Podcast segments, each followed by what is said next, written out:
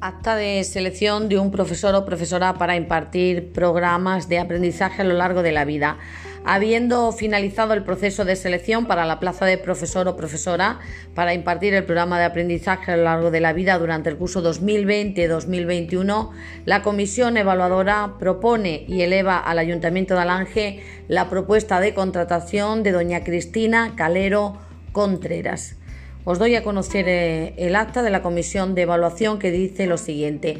En el Salón de Actos de la Casa Consistorial de Alange, a las 11 horas del día 4 de diciembre del 2020, se constituye la comisión de evaluación de aspirantes a la plaza de profesor o profesora para impartir programas de aprendizaje a lo largo de la vida durante el curso 2020-2021, estando formada por presidente María Julia González González, agente de empleo y desarrollo local del Ayuntamiento de Alange, Vocales María Guadalupe Sánchez García, profesora del Colegio Público Cervantes de Alange.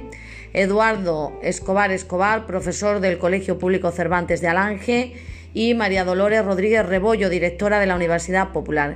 Secretaria María Ángeles Fernández Atanasio, funcionario también de nuestro Ayuntamiento de Alange.